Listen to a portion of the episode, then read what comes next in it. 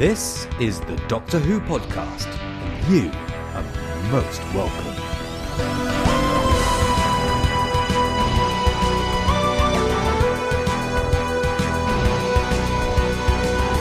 In this episode of the Doctor Who podcast, we'll be delving into the worlds of Twitter and Facebook and seeing how fans communicate online.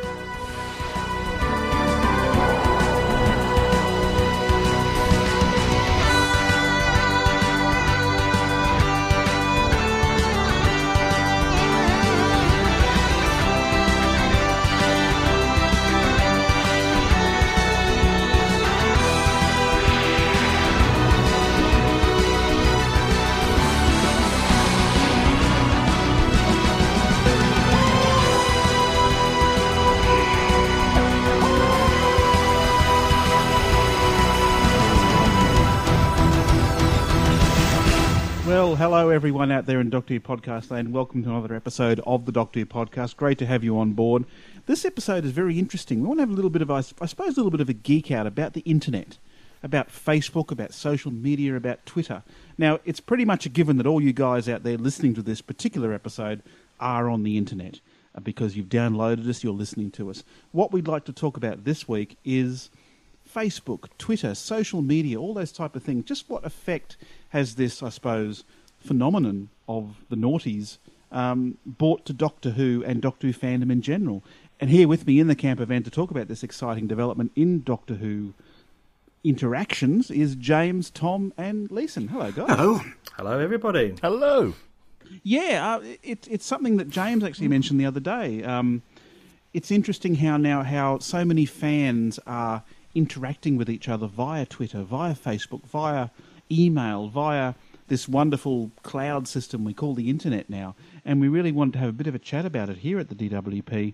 And um, I suppose get to the bottom of whether it's a good thing, whether it's a bad thing, the pitfalls, the benefits, the, the downsides, the upsides of Doctor Who fandom making that transition to the wonderful world of the internet. I think a good way to start would actually be to describe how we use sites like Twitter ourselves. And um, I'm- I'm, happy to kick off because it's not going to take very long. Um, I don't I don't use it a huge amount. Um, I, I don't think it really enhances my experience of fandom hugely. Uh, it, it's a case of picking out the occasional interesting tweet from an official source and thinking, great, okay, I've got my piece of news before everybody else. But sometimes you have to read, I don't know, a thousand tweets that don't really have a, a major impact before you get that one that you think, oh, I'm really glad I'm signed up to this. So for me, I, I understand that it, it's amazingly popular with uh, with sci-fi fans, and I think with Doctor Who fans in particular. And there are a huge number of Doctor Who luminaries now who you can allegedly interact with uh, on Twitter. But for me, it, it, it's a bit of a diversion as opposed to an enhancement. It, it's funny though, I've recently got a new phone uh, and I haven't set up any of my Twitter clients yet, uh, so I haven't been on for a while. And uh, listening to you guys in the pre-show discussion and just hearing bits of news around and about, I realise how much out of the loop I am because of it. And it's only been a couple of weeks, but there's there's various bits of news which have been uh, are now allowed to, to leak out in, as we've said before, what feels like these unofficial channels. Uh, and and having sort of sealed myself off from it for a few weeks, uh, I you know you realise how what an important tool it is. I, I think for me, uh, you know, sort of picking up what Leeson just said, everyone on the internet is out of the loop. It really depends on who else you are following or who else you are looking at on Facebook or Twitter. Because it really seems today about more who you know on Twitter and Facebook rather than what you can find out yourself. Because certainly for me, when I got onto the internet, you know, in the 90s and the noughties, that you could go to websites and look at stuff and find information. And sure, there's that sort of element still there. But these days, I'm finding a lot more of my information, I suppose almost even by accident, on Twitter and Facebook, because you've, you've got the tools like Flipboard and the Facebook app and Hootsuite, for example, for Twitter, where you can look and see what your, um, you know, the people you're following or the people you're friends with on Facebook are doing. So really, it, it's not so much research and finding out, okay, what's happening in the Doctor Who world, but it's more about, I don't know, browsing through an online diary of what your friends are doing that day and kind of hoping they're going to post something interesting that you can then send on to all your followers and then spread the word about something interesting that way. And you want to be the first to do it, don't you? Or, or one of the first. That's that's the game with Twitter is is to get in there first and and be seen to be breaking the news. Well, I, I think that's in, I think that's interesting, and uh, and, and certainly I'm, I'm interested in hearing Tom's view on this as well.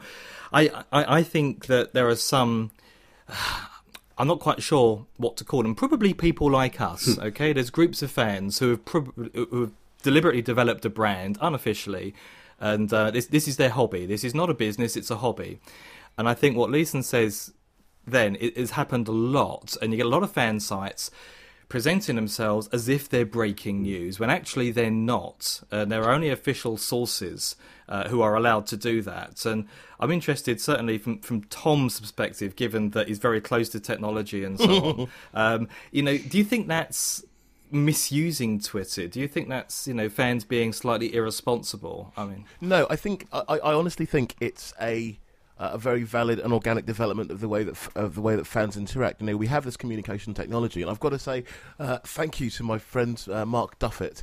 Who's done a lot of work in fandom and talks to me about fandoms in a more general sense, and I always bring it back to Doctor Who and use Doctor Who to illustrate some of the concepts that he uh, that he illust- uh, that, that he tells me about.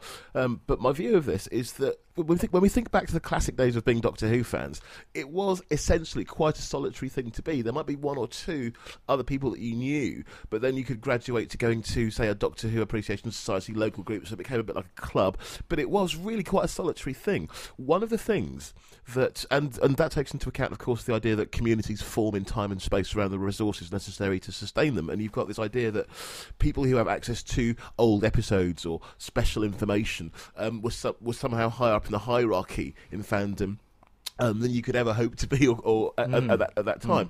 Now, things like Twitter um, and the internet, certainly places like YouTube, totally destroy and subvert that. In as much as when you go to Twitter, there's a chance, you know, you, you, you can go and you can follow Arthur Darvill if you know what he's called. You can follow um, Louise Jameson, you can follow Frazer Hines, you can follow Steven Moffat, you can follow Christopher H. Bidmead, you can follow Tom Spilsbury.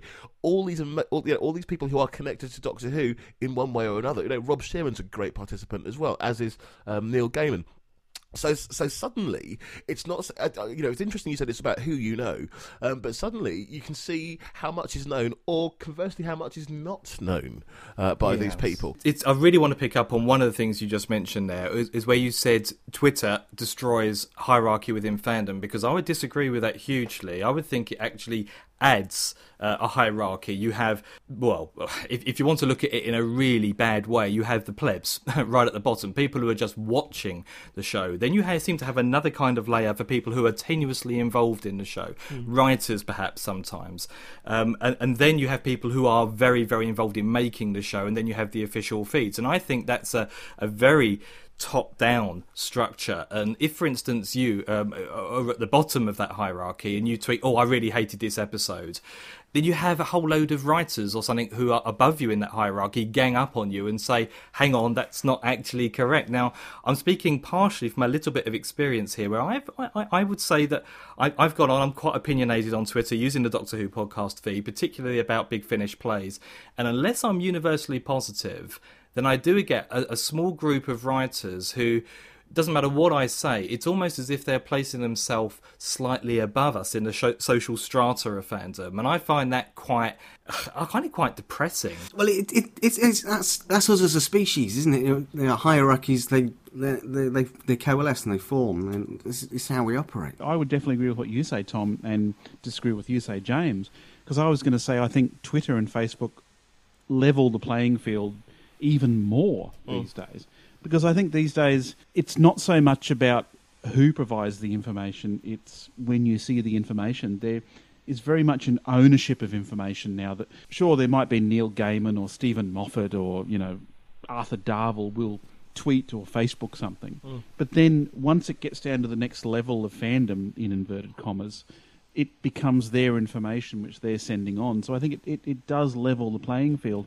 And also too, I think there's a lot a lot less verification of information. There Yeah. doesn't seem to be as hard a scrutiny in the validity of the information being sent out there.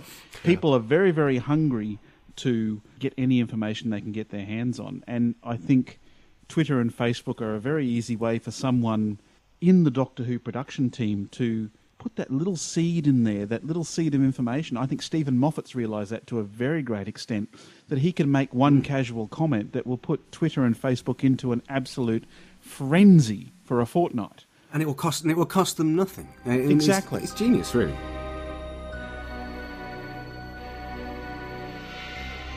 The other thing I notice about specifically Twitter, and I do want to bring this round to talking about to talking about forums as well, actually. Um, but the thing I noticed about Twitter is that yes, there does seem to be uh, an increased presence of Doctor Who alumni in there. But I noticed it's more classic series, um, and I noticed that. And what has helped me to understand is uh, Rob Shearman mentioned this when I interviewed him some time ago that fans like to believe that there's some sort of hierarchy going on inside the BBC. You know, so when, when there's a new doctor or a new companion, somehow Rob Shearman's going to be contacted and told. And, it's, and he says it's, it's sheer madness. Why would they be telling me about any of this stuff? But people expect me to know. But as, but at the same time, I notice, as I say, that the, the more active Twitter people tend to be pe- uh, ca- uh, character actors or production team members from the classic series. Yeah, and a, a lot of that is because they're touting for work. And I, I think it's quite commonly known that um, the people who've been on the DWP in the past, Bernard Holley and, uh, and, and Ian Cullen, they're doing it in a public arena now.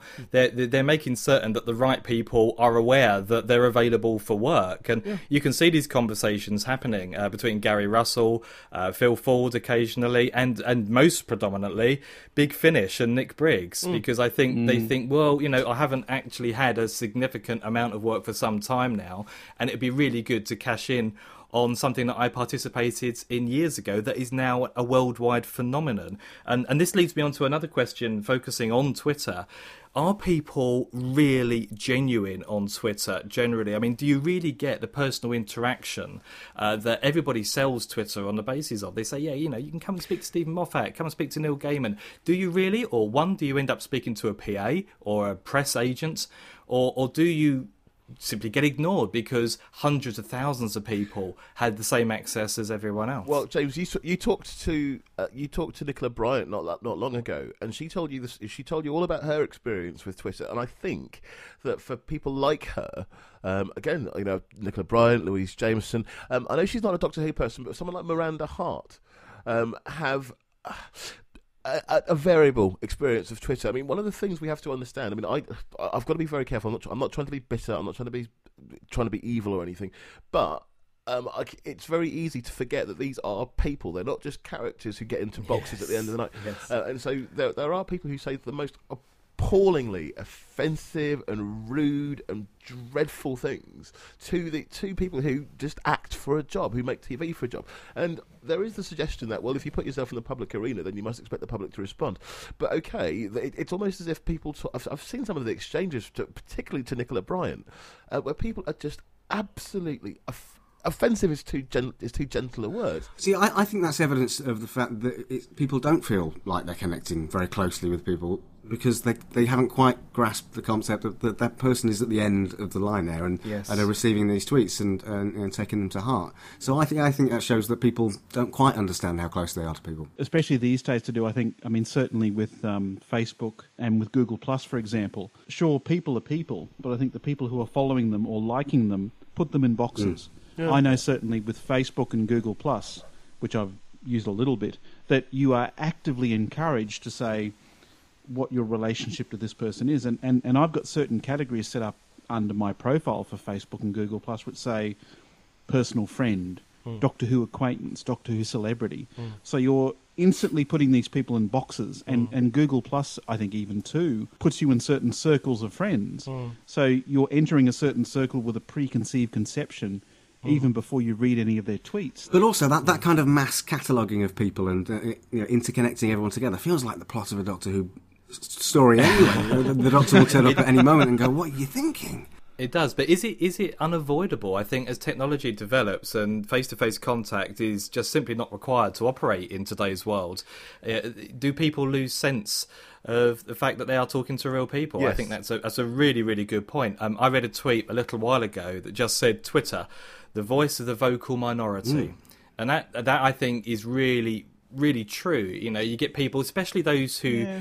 tweet about politics a lot of the time. You know, they use it as a place to vent, and um, I, I just think, you know, is is that a good thing that Twitter is actually giving these people, you know, a, a bit more of a voice, or is it does it disproportionately represent whatever it is they're trying to put on the internet? It's funny, I'd never really thought about it before, but they're, they're almost as if they're, they're the bore from the pub who's too shy to be a real bore in a pub, so sits at home and, and, and writes it down. That's right, that, and I think that's absolutely correct. Well, Um, actually, I don't know if I agree with that. There are uh, there, there is a lot of there, there are a number of people who hide behind an perceived anonymity and use that to make some quite appalling com- uh, comments, uh, which I'll come on to shortly. Um, but I, I there's also beauty there. There's also inspiration there. There's also joy there. Uh, you know, we've got a whole, if you think, if you consider what this is, this is inline communication to which the entire world, or at least uh, those who are not technologically deprived, have access. And you do have to be very selective. And uh, I like I like the analogy, the analogy of a pub. You have to be you have to have a certain level of sociability to go to a pub. And once you're there, you don't. You can choose to interact. You can choose to go and sit at the bar at the end of the bar of your own. You can choose to be part of a single conversation. You can choose to work the room. So it, it is just another type of interaction. And in every element of human interaction, there will be those who attract. There will be those who repel. There are those who encourage, and there will be those who disparage. Hmm, I know, and does Twitter give those individuals who do have difficulty being heard in the pub because their views are either unpopular or because they do have a I don't know, an unfortunate way of expressing themselves. I mean, hmm. does, does Twitter actually help them or does it hinder them? Yes and no, really, because I think it all comes down to the people that are following you. It, it comes down to what the people perceive your post as. No, uh, it it really does. I mean, hmm. if if, if I can draw a non Doctor Who analogy here, hmm. I went to a recent rugby union game against a New Zealand team here in Australia. The fans that were present at that game were, were quite boorish, quite rude, just some of the worst behaviour I've ever seen at a rugby union match. So I got on Facebook later and made some very, very careful and very barbed comments about the particular fans, making sure that the people who followed that particular um, club would see those sort of comments. But nothing happened. Absolutely nothing happened. To, to, to me, it's more about the people that follow you more than about who you are yourself. Does does the kind of person who follow you does does that really have a major impact in whether or not Twitter is a useful tool Yes. or a damaging one? Well, so, in yes, other words, because are we all saying that we have absolutely no control over the kind of forum that we're generating? I, I disagree. I think we do have, and I think th- that well, the way you tweet will inform who follows you. Yeah, absolutely. But your but but your tweet in isolation is just a tweet. It's just a 166 character thing sent out into the void. It's the way your followers interpret that tweet and then retweet and then let people know about what the horrible thing that James said last week about my favourite Big Finish play that gauges the quality and you know the way that tweet's being perceived by others. It's, it's, it's almost as if we're, we're being set up um, for a joke here. I mean, 140 characters. It's like it's a, a parlour game from, from the Victorian era. That you- you're, you're told to, Yes. to get a point across in 140 characters, and, and people would struggle in the, in the drawing room. Uh, I'd like to pick up on some of, on, on some of the points that Trev's just made there, um, th- th- with three specific things. I mean, what I, I have about 300 and something followers, and I thought, well, that's actually quite good. And then I noticed while I was having a bit of a Twitter a Twitter break um, that there's a, there's a bot, a little robot that does nothing but swear when an episode of The Archers is scheduled for transmission, and it's got tw- it's got something like a quarter of a million followers. Twitter envy. Well, well, I, I I looked at it. and I thought, well, that just explains to me just. You know, no matter how well I thought I was doing, that's that, that's just a piece of code that's got God knows how you're- much. you're brought you down a peg or But there, two. there will there You will see- always be um, things like that that uh, you know that are going to emulate real people um, because people see there's a commercial opportunity within Twitter as well. Um, I, I- I'm interested just just to go back to the Doctor Who kind of things and perhaps bring it down um, a, a- a level so it, it's not so ethereal or intelligent, should I say? Um, do, do you think we as Doctor Who fans and other podcasts as well have a responsibility? Uh, in other words, when we promote um, certain things that we've seen or conventions that we've been to, for instance, um, do we have a responsibility to make certain that we don't send out messages that our followers will see as spam? No, No. Um, it, it, it- it's called the Doctor Who podcast. It's im- it's implicit that we're getting, we are fans of Doctor Who, and we will tweet a lot about Doctor Who.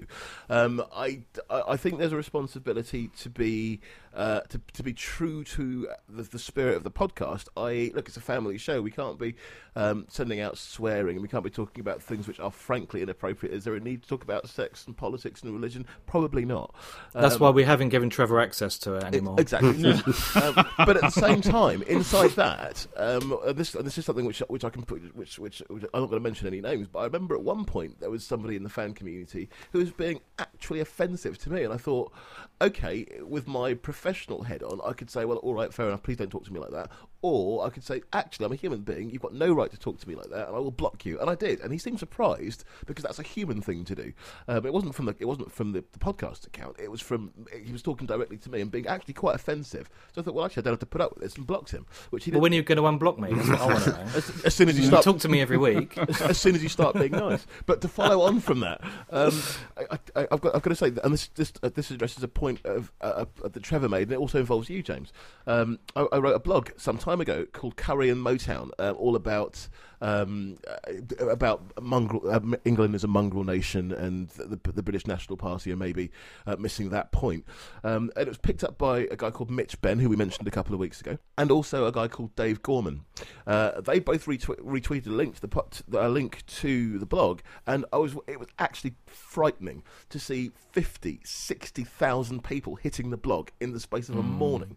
Um, so, so, you know, so that was that was quite amazing. But also, James, similarly too, you take my activity uh, with my music and you push it out through the Doctor Who podcast feed to like two and a Yeah. half, three, two and a half, three thousand people, and to me, that's astonishing. Um, so, so, so again, I think there is a responsibility to be very selective about what it is that you tweet because you need to be mindful of your audience. If it's your own personal and so, and this brings it back round to Doctor Who. So when I see Frazer Hines talking about um, the work he's been done, and he's taking Chase Manhattan, uh, who's a lovely uh, actress, uh, American actress that he's been working with, out around uh, the, uh, the the countryside of Wales. When Nicola Bryant is talking about her projects, when um, uh, Gareth Roberts is talking about what he's up to. I, I quite like that. I mean, it, it is you know they seem to be aware that they're in a public in a public public arena. I just feel sorry when there are followers, and it's only and it's only ever going to be a minority who forget that there is a person there. Well, Twitter's not all doom and gloom. I mean, it's the No, same as the internet and social media in general. It's it's eighty eight percent just dullness, and you know, and there's, and it occasionally gifts you a, a present like like your your blog, Tom. And uh, one morning I woke up uh, to read a tweet from Colin Baker saying that he was on his way to, to where I live to to Colin Baker. to do some rehearsals across the road, literally across the road. And I had the day off, so and I knew roughly what time he was going to be here. So I, I took uh, my Trial of a Time Lord box set and uh, I went and stood in the car park. And he drove up and, and we had a, a nice chat on the side of the road and he signed my stuff. Oh, you you, did, you didn't throw it at him then? Oh no, like no, no, good. That's all right because it's a metal tip. he was he was a wonderful guy, and, and yeah. So occasionally it'll give you that little, that little pearl. So I like that. I, I, I, that's the sort of thing I like. And Colin Baker, of course, is always going to be a Mm. great ambassador for the show. In fact, you know, he's going to get that tattooed on him. Colin Baker, great ambassador for the Mm-hmm. show. Um, Or uh, Twitter, fantastic stalking tool. that works too. Yes.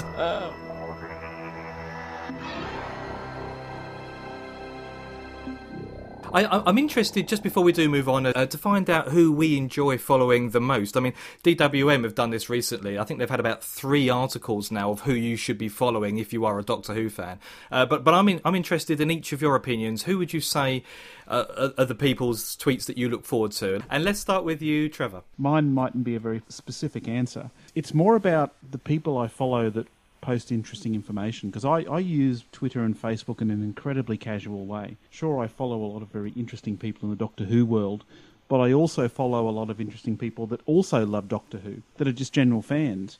And what I love when I pull up, you know, stuff like Facebook and Twitter, that they're posting information about Doctor Who. Like, there's been a lot of stuff recently about um, Matt Smith doing the torch run for the Olympics. yeah. And there's been all sorts of stuff about, you know, the recent Blue Peter episode that's been on. So it's great for me to see the people I'm following on Twitter and Facebook and go, oh, that's happening in the Doctor Who world. I didn't know about that because, you know, I, I don't sit on the internet all the time. And then going and doing my own research and finding out information and watching stuff and keeping up to date that way. Hmm. Okay, Tom, how about you? Um, I I like Christopher H. Bidmead. He's. Oh goodness. I know, I know, I know. I, I, I don't, I don't understand his stories and I don't understand his tweets. Why can't he use words that have less than 15 letters in them? well, I, I quite like him, but like, but like him, I like Dr. Phil Cerner as well. He's he's he's excellent. Um, oh, and he's very kind to us as well, so. Yeah, yeah, yeah, definitely, definitely. Um, Follow Fridays get a little bit confusing. Frazer Hines is, is interesting. Nicola Bryant is great. Colin Baker's really cool too. Tom Spilsbury, uh, David Richardson's great. Um, I, I, I read one. I don't know if he tweeted this or Facebooked it, but there was one f- from a couple of days ago where he said, "I've just had a very surreal conversation with Katy Manning, who has glued her iPhone to her kitchen table." And it's, Yes, essential information, really, isn't it? I mean, I'm, I'm I'm not surprised. I have to admit. Now you see, I can't really put my finger on any on anyone that, that comes to mind sort of above anyone else, and I think that says more about how I use Twitter um, than you know the fact there aren't sort of people that are worth listening to on it. Um, and it's it's sort of reflective of how I act in the pub. I'll go to the pub to listen to well the Doctor Who podcast, of course, uh, and or read a book, and I'll, I'll, I'll quite happily sit in the corner and have a couple of pints by the fire.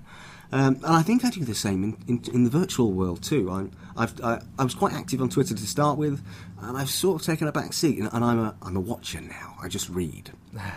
But what what about the official feeds, Lisa? I mean, like, do, do you? I mean, how did you find out, for instance, about the the two lost episodes when they were rediscovered? Because that was that was announced on Twitter. Well, now uh, I have a I have an application for my uh, my smartphone, non-branded smartphone, and um, and, and it you know, it's one of these gathers up all the all the news feeds and plonks them there on your desktop.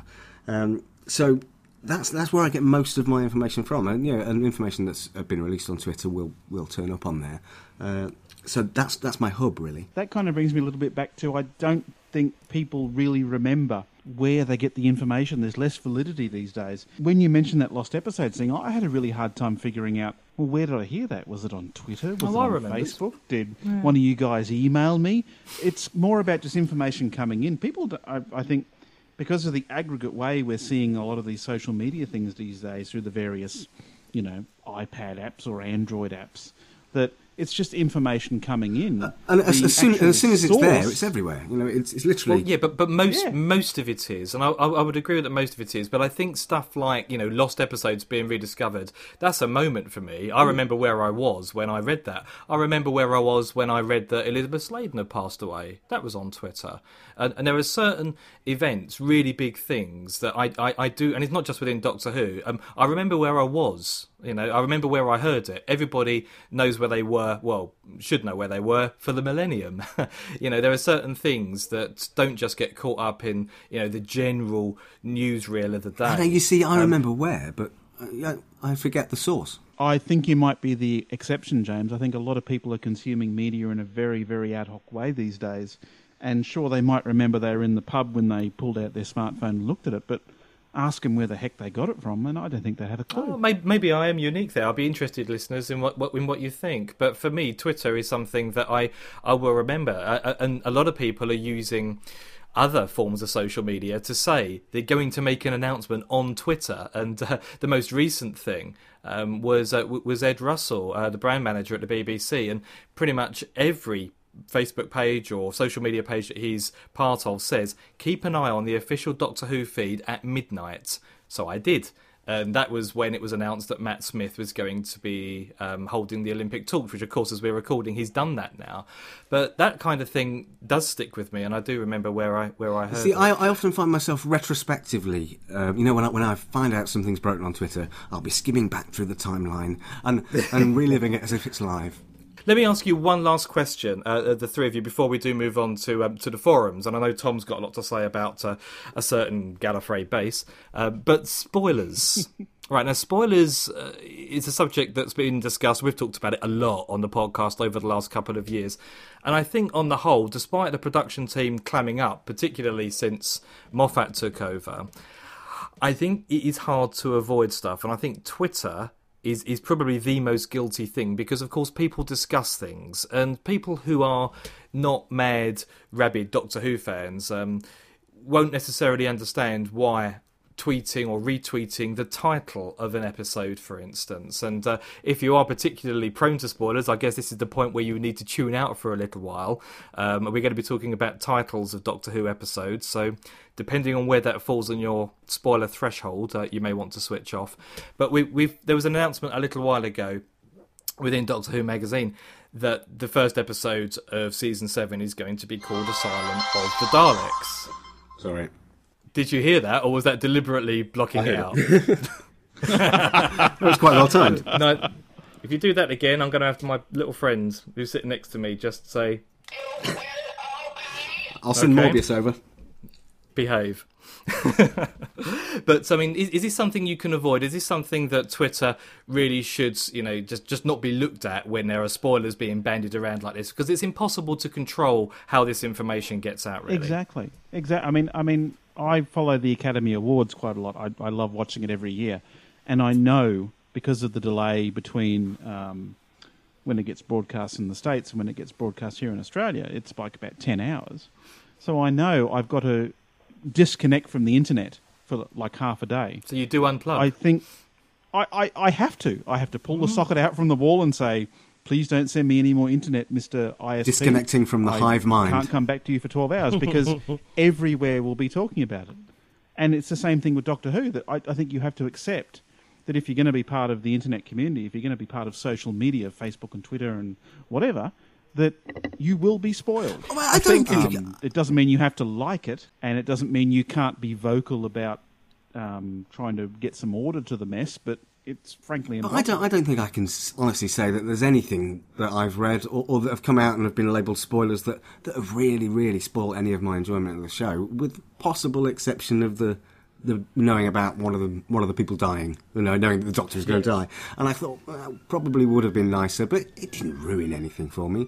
Uh, so I don't. I don't. I don't. I don't. I don't ever have to disconnect uh, or or avoid anything. It's all about the choices that you make. And do you think that Doctor Who fandom generally hits the balance between technology being a good thing and technology replacing social and human interaction? I think the technology enhances the interaction and make in the main. And I mean, but in the main, it enhances the, inter- the interaction. It, it, it absolutely allows the interaction to blossom and grow organically. But you know, it, it, it's, it's one of those things. I'm I'm an organism con- which is built of single cells. Most of those cells work and are, con- and are conducive to my well-being. Some of them, on the other hand, um, are you know are, aren't so great. So as fandom grows and as fandom becomes more vocal, as fandom becomes more visible, then similarly, those people that are part of any community who maybe don't represent the community but are very very vocal will also grow and become more visible too. The huge wobbly possibly. moles on the side of fandom.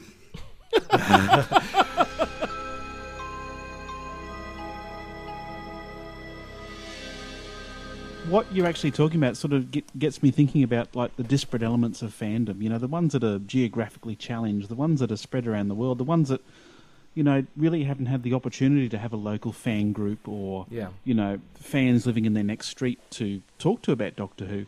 I mean, I, I mean, for me, I think social media that's the greatest success of social media. Mm. Mm. It mm. makes the world smaller in a good way that it can get someone at the other side of the world like me Yeah. talking to guys like you. Exactly. And, exactly, you here we are. in in, in on, ongoing dialogue. No, and I and I completely agree with that. And at, at the risk of making it sound a bit like a loving, you know, I mean, I've I've met Trevor once, just once. I've been recording with him for nearly three and a half years, and yet he genuinely is one of my closest friends. I, I can say things to Trevor that I would hesitate about saying to someone who I've known, like at work, for a, for a couple of years, and that that's simply because the internet really does work in a positive way for most most of the time. yeah, it brings people to, brings people together, and you know, it's, always nice to get your whole family together, isn't it? I'm not just talking about us as a family, but it's nice when you get your extended family, your real family together. But then, when they all turn up, there's always a couple that you don't really get on with.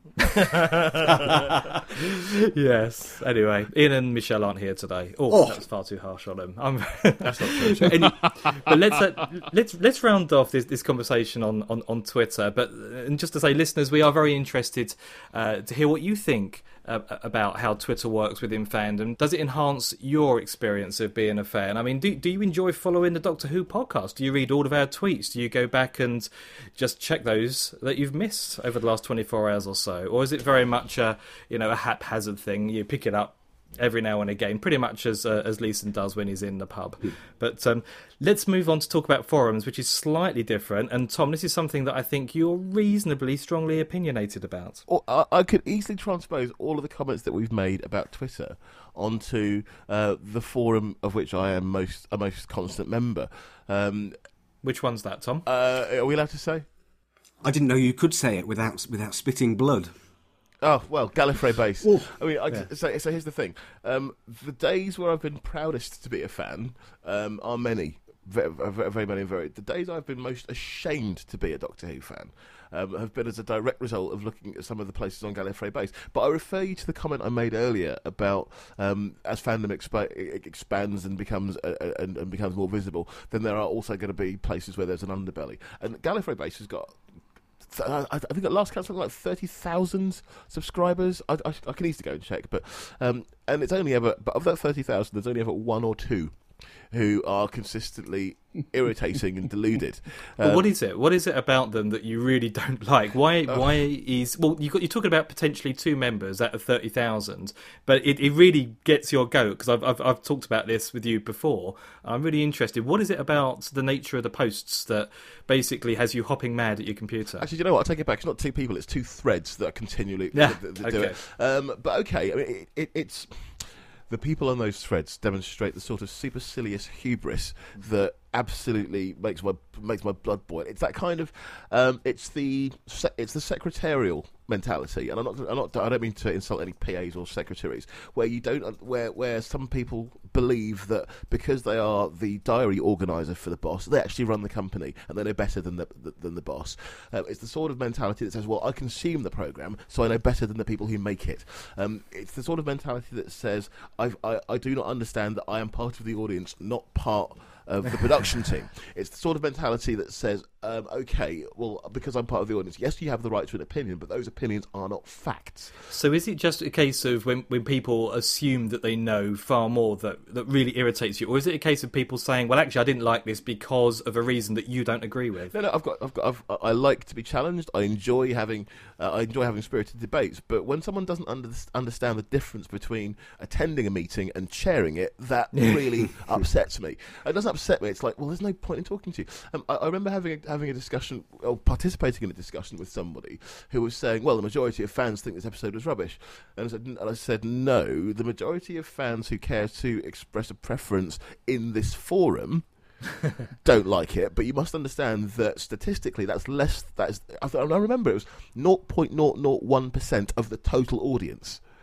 And he was saying, "Well, no, no, no, that, that, that's the majority." Like, no, it's a majority of fans on a forum who form this percentage, percentage of part of the audience. If I was Steven Moffat, I would I would ignore you as well. and, and, then just, and, then it just. I think that's the thing too, though. With with the internet, it's it's very easy to be negative. I mean, I've, I've certainly been guilty of that myself throughout my entire posting never. and podcasting. No, life. no, no, you haven't. No, never, never. No, no, I, no, I have. I mean, it's it's incredibly easy to jump on the internet and go worst episode ever.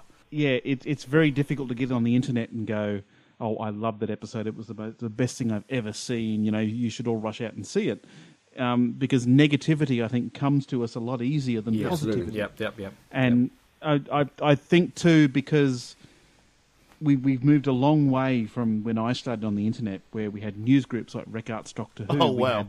Had, uh, email groups like Doctor Who Dash L.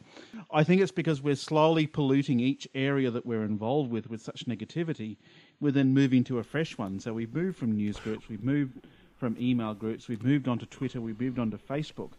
I think the transition will be a lot slower now because Twitter and Facebook are so large that it takes a lot longer for the uh, waters to become sullied. There, are, there is reason debate to be had. I mean, for instance, I know on Gallifrey Base, stay out of the rate threads just after the episode has aired because you get mm. real extremes of opinion uh, in those in those threads, and it doesn't take away from the validity of that opinion, but it's just an opinion. But uh, they're strangely addictive, aren't they? I mean, even on our own forum, where you know we don't have any of these issues generally. I mean, you, you go in there and you think, I'm not going to respond. I'm not going to respond, but I am going to. But I am going to check back to see if there's any more replies. And I'm, I'm now of the view where I, I will very rarely contribute uh, to, to a debate uh, unless it's one or two lines where I can make my point quite quite quickly and then I move on. Uh, but it's it's sometimes you just read them and you think, oh god, I really shouldn't be reading this, but something draws you back ten minutes later to see if there's been another response. and, and Gallifrey Base is, I mean, that, that's exactly what happened with me, which is why I'm no longer part of that either. And it's amazing because these supposedly considered opinions, uh, I mean, the credits have barely rolled. I mean, you, you haven't had the next time trailer or anything, and these people have got you know spouting vitriol all over the all over the forums. It's, it's quite incredible. I don't know how people form phenomenal. opinions so quickly. It takes me a week. I don't. I want to find out I what know everyone it else takes is longer. saying. I know it takes longer than that, Leeson. what, what, what I will say though about Gallifrey Base is that there are some, some there are a couple of threads which are pure joy. Um, the the Velvet Web where fans get together and sh- okay, so I'll, I'll, I'll, I'll say this. The Velvet Guys, Web sounds lovely though. It's Egg- wonderful. But I'll, I'll, I'll say this, guys. If if you've not experienced Gallifrey Base in all of its wonder and horror yet, um, go. Go and have a look. Go and have a look at places like the Velvet Web, where there are pictures of fans at conventions in the most amazing, beautiful, and imaginative costumes, um, and who are, and who talk to each other in a totally supportive and encouraging way. There's a guy on there called Time Lord Twenty Five who has done some stunning work in recreating Doctor Who costumes, and he's happy to talk to anyone about where they can go, what they can do, um, showing you. It, it's lovely. Um, there's a guy called Pumpkinny who makes these great replicas. Um, there's the Happiness Patrol, a great little thread. If you're feeling strong of stomach. Then have a look at of Needles and the rate threads. Um, but there's, but there's, but you know, but, but there's, uh, there's an awful lot of really, really good stuff. And of course, one of the celebrities of Doctor Who fandom lives in Gallifrey Base. A guy called Sparacus. Um, and there, I think when I first read his posts, it was some years ago, maybe five years ago now. I, th- there was a moment where I was, I was having difficulty breathing because I was laughing so hard. Um, so look, there's lots of wonder. There's lots of there's lots of joy in there too. Uh, it's just that the way, I, I get angry because, to me, in my view, human beings are wonderful, amazing things. We're ace. Um, but when I see the when I see that people are just focusing on the vitriol, it makes me ang- it makes me annoyed. I don't like supercilious people. I don't like arrogant people. I don't like people who think they know better or people who talk without listening. Um, and yet you record with us week in, week out, you silly boy. You I never know. learn. no idea what you're talking about, Tom. I have no idea what I'm talking about. So I, I don't know. That, that this, this is beginning to be a bit, get a bit Jerry Springer, but yeah, but th- th- there's joy there. There's abs- there is actually joy there. But like I say, be careful of the right threads and be careful of the Crater of Needles. Wonderful. Well, I think with any social media, you get out of it what you put into it. Yeah. If you want to visit certain areas that will make you sad, that will make you unhappy, then that's what you want to do. Hmm. But certainly, there's there's tons of stuff out there on Facebook. You just have to really follow the right people.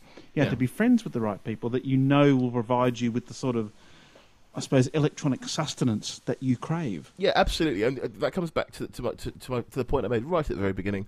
Um, communities form in time and space around the resources necessary to sustain them, um, and some and some communities form around depression. You know, misery loves company, um, but most form around um, things, as you rightly say, Trev, that are, that are sustaining.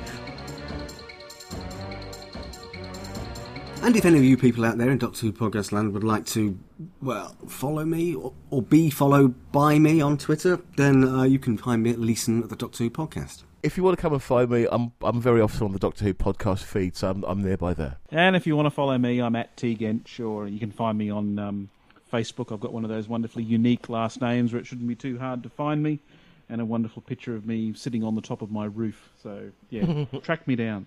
Yeah, how long were you up there, Trev? I was meant to ask. Too long. There are a Too lot of leaves in those gutters. You can follow me at the Doctor Who podcast. That's abbreviated the DR Who podcast, or James at the DWP. Uh, and of course, we need to mention we have our own forum, and we've mentioned it a few times throughout this recording, where we have Ian and Michelle as moderators. Uh, they also contribute to the podcast, as regular listeners will know by now already. And they've been listening to Big Finish Companion Chronicles once again. This time it's Empathy Games, which is the second in what they've called the Leela trilogy. Over to you, Ian and Michelle. Not long ago, we had a chance to discuss The Catalyst, which was the first in a trio of companion chronicles that features Leela and the Fourth Doctor. Today, we're going to get a chance to discuss the second one in that trilogy. This one is called Empathy Games, also written by Nigel Fairs. And in this story, uh, after kind of a fiery mishap in the TARDIS, the Doctor and Leela land on a planet that has no war and no crime, and all the weapons are used only for decoration, allegedly. Going into this, I hadn't looked at the cast list, but as soon as David Warner's vocals came over, I immediately recognised him, and he's got such a fabulous voice. And what was particularly interesting is that I'm very familiar with his work from various genre things like Babylon 5 and Star Trek. And so the moment I heard his voice, I could picture his face and the way he brings characters to life on screen. And for me, that actually really helped bring this story to life. Is that the whole time I was listening to it, I was seeing David Warner act, playing out the part of coordinator Angel. I think both David Warner's performance as well as Louise Jameson's were top notch in this. One of the joys of listening to this story. I actually had a slightly hard time with this story, but it wasn't really the fault of the story. The, the first time I listened to it, I was on a long drive in an unfamiliar part of the country. And I got actually all the way to the second part and realised that because I was focusing on where I was going, I hadn't really paid enough attention to the story. And I find that with some big finishes that there's some require more attention than others. And I realised that I really hadn't been doing this story justice. And so the next day, I actually started from the beginning again and listened to it again. Did your opinion change? Not my opinion as much as I appreciated it more. I, I didn't not like it the first time round. I hadn't really clocked the texture of the plot and what was going on, and I did the second time round. What I find fascinating about this story is that it's got a very otherworldly feel to it, which sounds an obvious thing to say about a Doctor Who story. But I really did feel that this was going off into sort of another world, and you were being lost in that world along with Leela. And it required a certain amount of concentration to let yourself be absorbed into that. There we are, Leela. One of the 700 wonders of the universe. The waters of empathy. I see no water. I see only buildings and sky. The doctor's smile did not falter. If anything, it became wider. That isn't sky, Leela. It's water. The largest water sculpture ever constructed. I looked again and saw that he was right. The sky, a brilliant white streaked with blue and green, was moving like a huge waterfall, going upwards instead of down. The shapes I had taken for clouds were actually enormous balls of foam floating away from the water and across the roof of a large dark building on the horizon.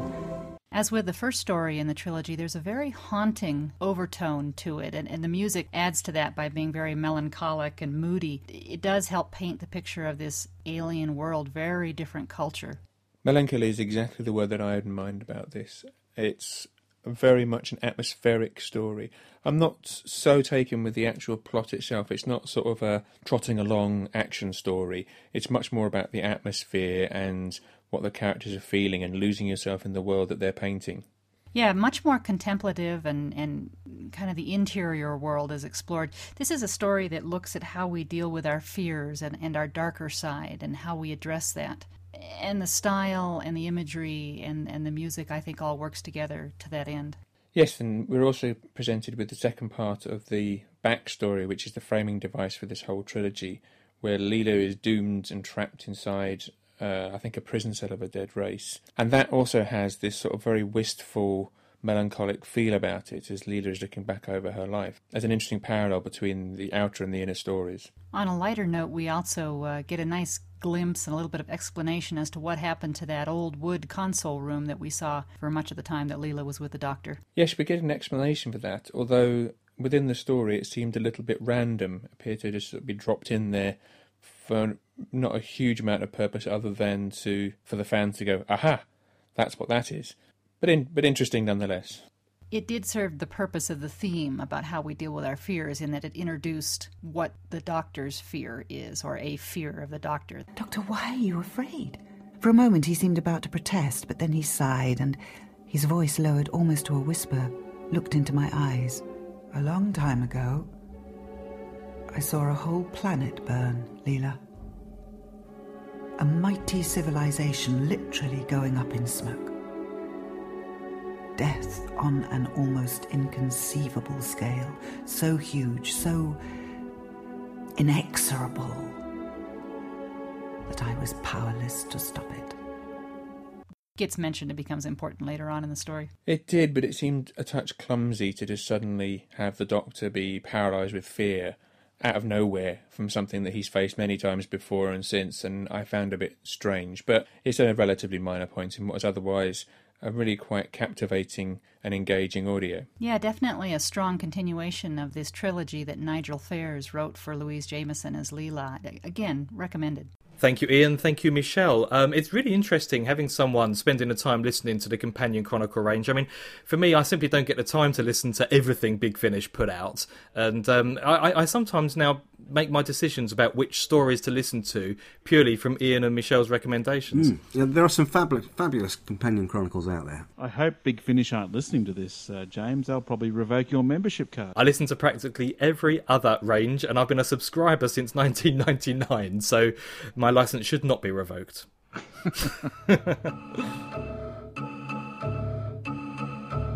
now, Leeson, Leeson, Hello, I've, I've, I've got a bone to pick with you, mate.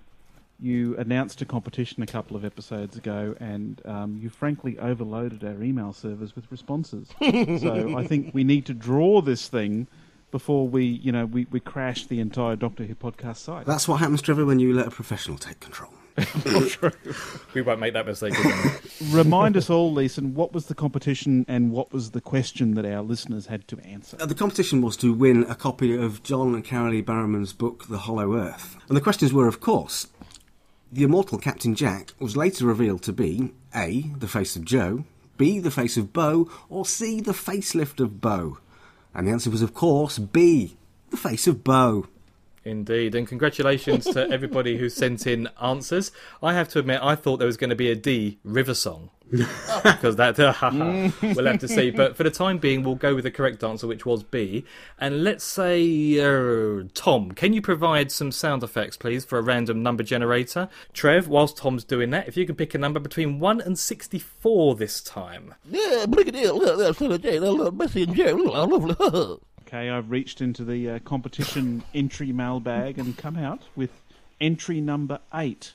Entry number eight. That's let's have a look.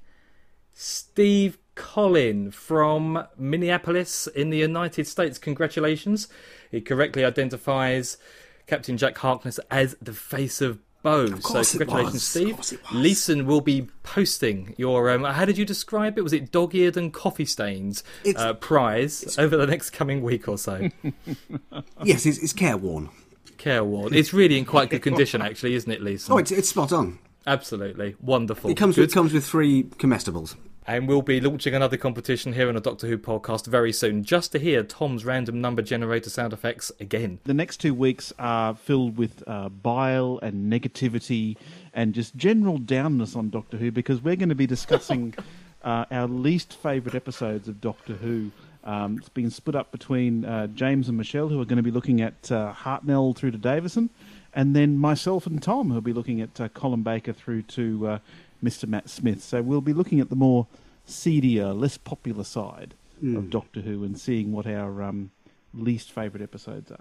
A strange activity because it's like searching around on your own body for dry patches of skin, isn't it? Yeah, that's why you're not taking part in this one, Leeson. Despite all the negativity, I am absolutely confident that happiness will prevail. That's it for this week. Speak to you soon. Cheerio. Bye bye.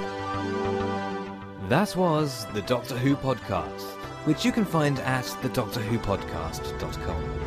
If you have any feedback, please send it in to feedback at thedoctorwhopodcast.com. You can also find us on Twitter, Facebook, and via the Doctor Who podcast forums. Thank you for listening. Take care.